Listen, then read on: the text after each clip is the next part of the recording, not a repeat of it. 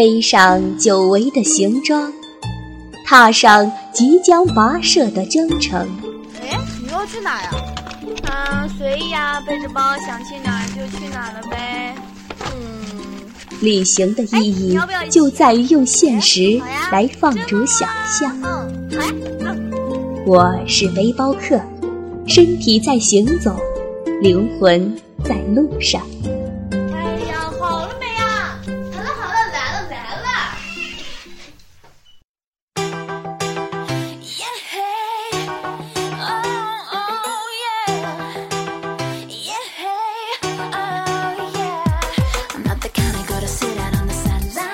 各位听众朋友们，大家好，我是文杰。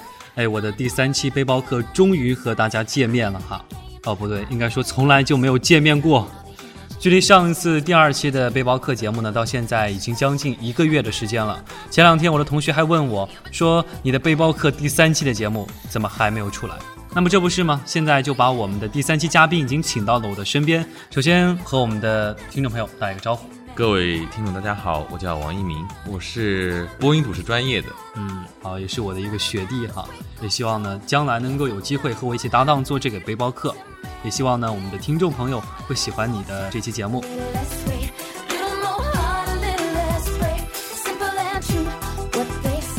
不知道各位听众啊，还记不记得我在第一期的节目当中是请到了一个高三的毕业生梦露，他讲的呢就是他啊、高中毕业了，和他的朋友一块儿去横店。呃，那三个月前，其实你也是作为一个高中毕业生，你出去玩是为了放松吗？还是对，也可以这么说吧，因为高考刚结束，就是想缓解一下自己的压力，嗯缓解压力？对，顺便释放一下自己的心情，嗯，所以选择了去什么地方？去嗯跟朋友一起去了海南，嗯那为什么会选择去海南呢？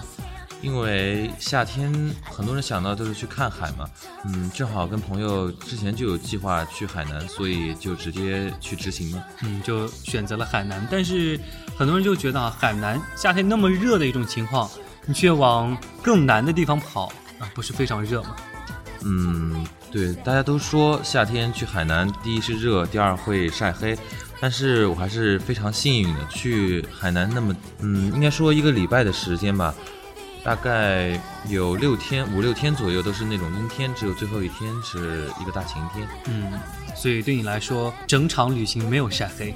也有，其实因为海南非常靠近赤道嘛，所以哪怕就是晒两三个小时太阳，也会有明显能看出来。就是最后一天大太阳去蜈支洲岛玩的时候，就是回来能看出来晒黑了一圈。幸好这个我们具体的景点留到后面再说。嗯，嗯，这一次旅行你是和谁一块儿去的？和朋友一起之前就说好了。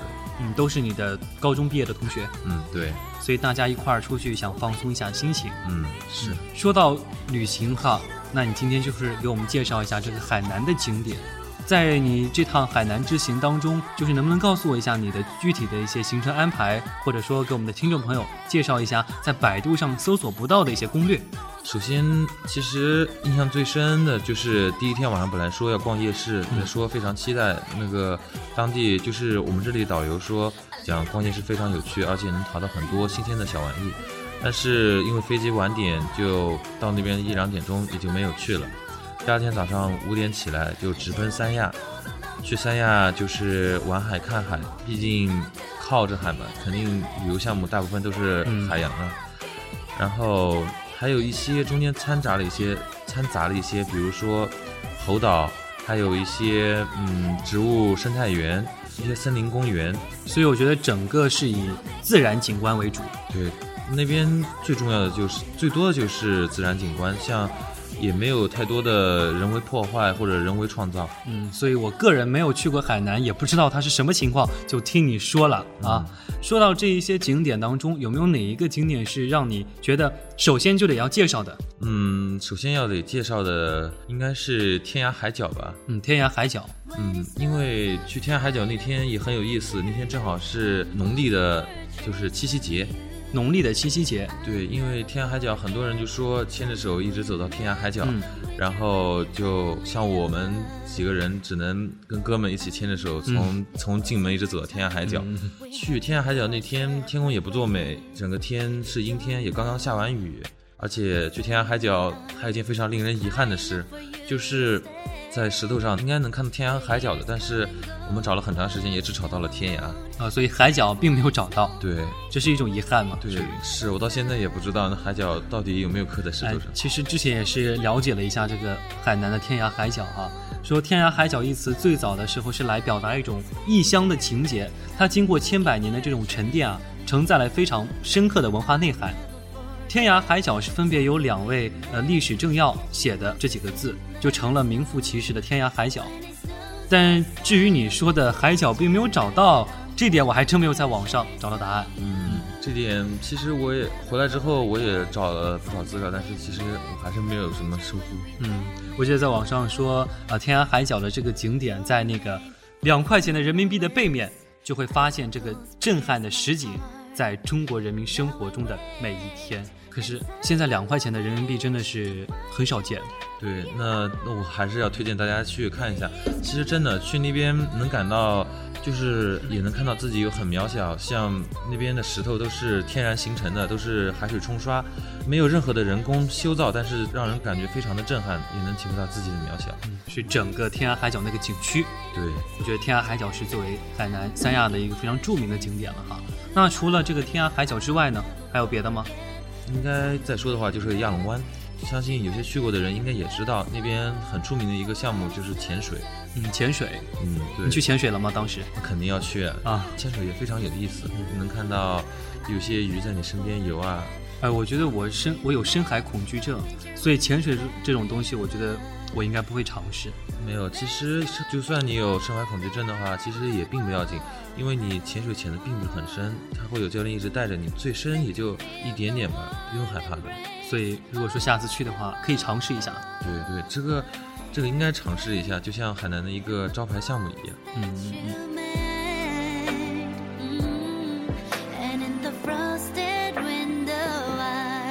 那海南你只去了三亚这一个地方吗？其实海南很多地方景点海边的一些都是很大同小异的，像蜈支洲岛这些都是在海边，然后沙滩、阳光，还有海洋。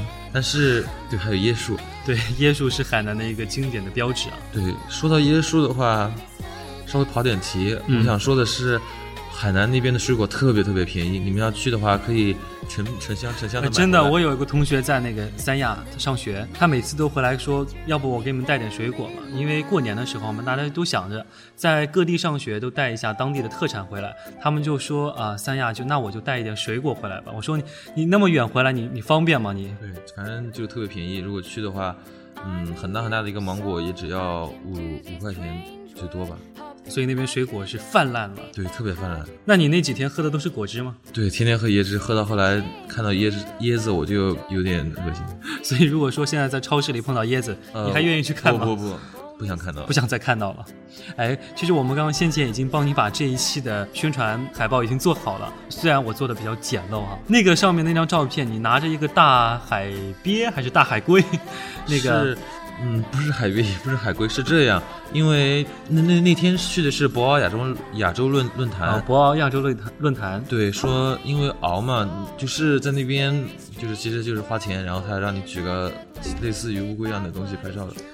所以你手里举的那个东西是鳌吗？我鳌只是一个传说，嗯嗯，当时导游也有告介绍说那是叫什么，但是因为哎呀时间过得有点久，就忘掉了，也只是一个象征而已。象征。对，就是说，嗯，当地有个说法，说那种生物就是它的龟壳可以治风湿病或者什么之类的。哎，你不是说那不是龟吗？呃是应该是龟科的一种吧？好，龟壳的一种，我们就不争论它是什么了。总之，它是一个吉祥的意思。对对，是他们应该是眼中的一个吉祥物。嗯，所以那张照片只是为了一张照片拍的。对，啊，好，那除了这个博鳌亚洲论坛之外，还去别的地方了吗？还有自然植物园。自然植物园，对，就是能看到里面有很多在我们这里就是长江流域看不到的一些植物。哎，所以说，海南的那些植物也好，生物也好，我们在这边基本上都看不到对，那那也肯定是因为地理位置不同嘛。啊。所以你觉得啊，所以你的地理学的是非常好啊。没有，Everything's so wrong. This is a happy end. Come and give me your hand. I'll take you far away. 作为一个吃货主持人哈，我觉得比较关注的还是一个地方的小吃，或者说当地的一些美食。不知道海南那边啊，有没有一些什么让人听了就非常想吃的东西？听了非常想吃。首先啊，刚才也说过了，水果那边水果是特别便宜，而且特别多。哎，我 水果便宜非常多，这个我承认。但是我想说的是，这个我一听到就非常的想吃，有吗？不，我先解释一下，因为那水果那么多天吃的实在是想吐了，所以就是留下了一个阴影，就挥之不去。一提到海南，就是与这两个字联系在一起。对对对，啊、然后毕竟靠海嘛，嗯，肯定就是海鲜为主了。像那边烤晚上烧烤，其实真的味道还蛮还挺不错的。下次如果可以去的话，可以尝试一下。我要去哪一家才能吃到你所说的那个非常好吃的烧烤？我那边其实因为海鲜特别多，而且也非常的新鲜，就是说烤出来味道就是反正比我们这边好很多。那他们那边的烧烤是以海鲜为主食，对海鲜，然后还有一个就是炒河粉。嗯，炒河粉，海鲜的话，像什么螃蟹，还有鱿鱼，还有嗯，还有很多很多，这个实在一一列举不出来了。嗯，我记得我以前去那个普陀山的时候，那也是四面环海嘛，也是在一个岛上。当时我们去了四天，那四天也都是全吃海鲜，而我这个人呢又是对海鲜过敏，所以我觉得我去那边四天，我就什么也没吃到。而且你要知道，一个小岛上它的蔬菜是非常贵的，嗯，靠近海边，所以那段时间我真的是非常的难过。不知道你这几天啊吃了那么多的海鲜，是不是跟吃水果一样，再不愿意听到这几个字了？对对，现在反正吃到听到海鲜两个字也会有些恶心。那撇开我这个对海鲜过敏的人不说，那边哪一些海鲜是你觉得可以值得介绍的？有一天晚上，大概是去的第三、第四天晚上，我们就吃了一顿海鲜大餐，然后就是吃到了很多很多的一些，就是反正跟海鲜有关的。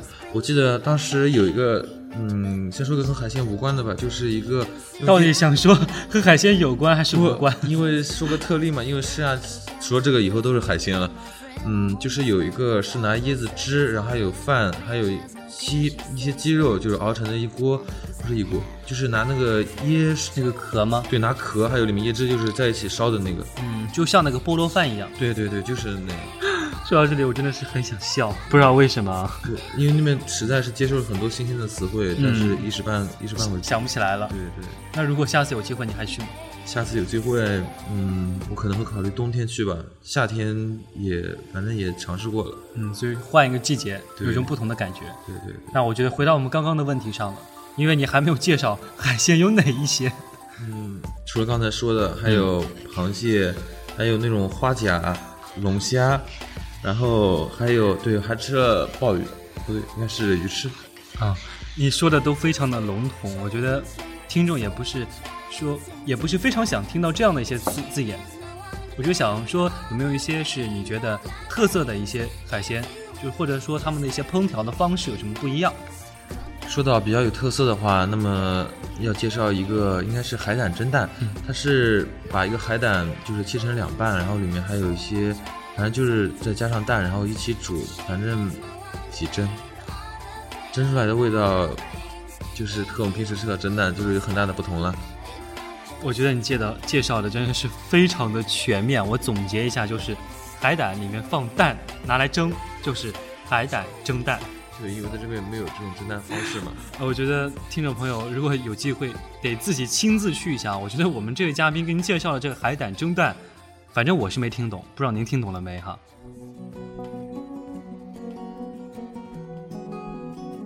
我觉得还有一点可以爆料一下，刚刚我们这位嘉宾呢是拿着他手机当时拍的照片来给我们介绍的，可见他这个记性啊。当然也是可以反映出他确实想给我们的听众朋友介绍更多关于海南的一些景点也好、小吃也好，都是希望给我们的听众提供更多的信息。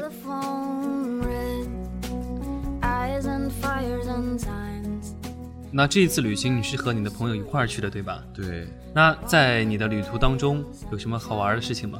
旅途当中，嗯其实有一个是，呃，说出来也有些丢人。他那天就是飞机晚点，然后他在机场先每个人发了一份就是那种晚餐，嗯，然后在飞机上，我们朋友就说就讲飞机晚点了，一定要补偿我们一些什么。飞机上不有那种就是那些飞机餐嘛，嗯就是很简单的一份饭，然后他是要了几分？三个人要了七分。三个人要了七分。对，所以到后来那些服务人员看我们的眼光就是非常非常的怪异，就是这样。三个都是男生吗？还是有女生？三个都是男生，都是男生。对，这还可以理解。如果说有一个女生在的话，三个人吃七份飞机餐，啊、这个有点啊。不，其实吃之前在机场吃过了，一点也不饿，但是后来就是要了七份，只挑肉吃，剩下饭就什么都没有吃了。唉，我觉得这就是你们去坐飞机 享受的一种待遇对，因为他晚点了嘛。啊。至于是哪个航班，我们就不说了啊，不然下次这个公司就要通缉你们几个人。估计是要的。那这也算是在去的过程当中一件非常有趣的事情了。就说你会不会对海南的这几天旅行会想念呢？那肯定会想念啊，那边因为都是自然景观嘛，就是说空气非常的清新，你人过去以后觉得特别神清气爽。然后虽然说那边可能有一些坏，但是说说那边人有些坏，但是那只是和一些旅游相关的。但是其实当地的民风还是特别淳朴的，在当地有认识朋友吗？在当地有认识，而且其实认识了还让我有一些小成就感，因为当地的人给阳光晒得特别黑，我过去一对比显得特别特别特别的白。啊，那他们是由于当地天气这种气候的原因，对，其实如果过去待久了也也是这样，那边阳光特别特别的多。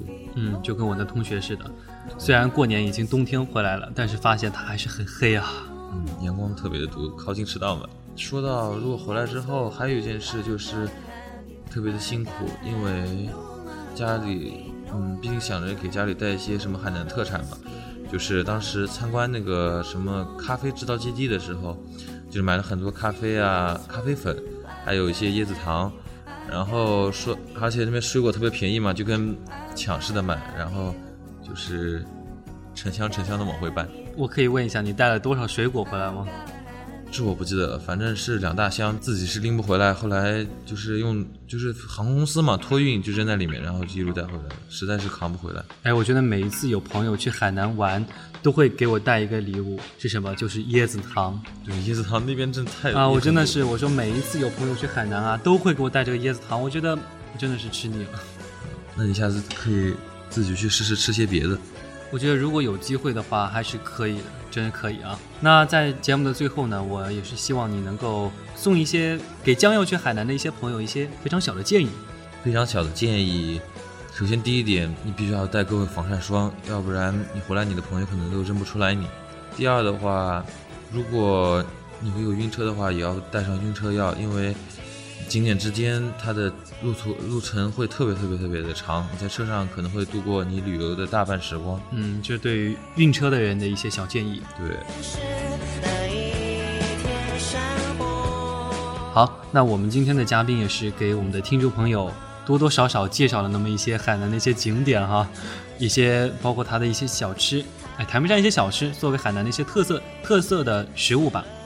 那我们今天的节目呢，差不多也到这里就结束了。我们也是希望各位听众朋友能够继续关注我的背包客。当然，我的第四期节目也不知道在什么时候会再出现在大家的面前，也希望大家能够一直关注，到时候第四期就会出现哦。我是文杰，拜拜。哎，我是王一鸣，拜拜。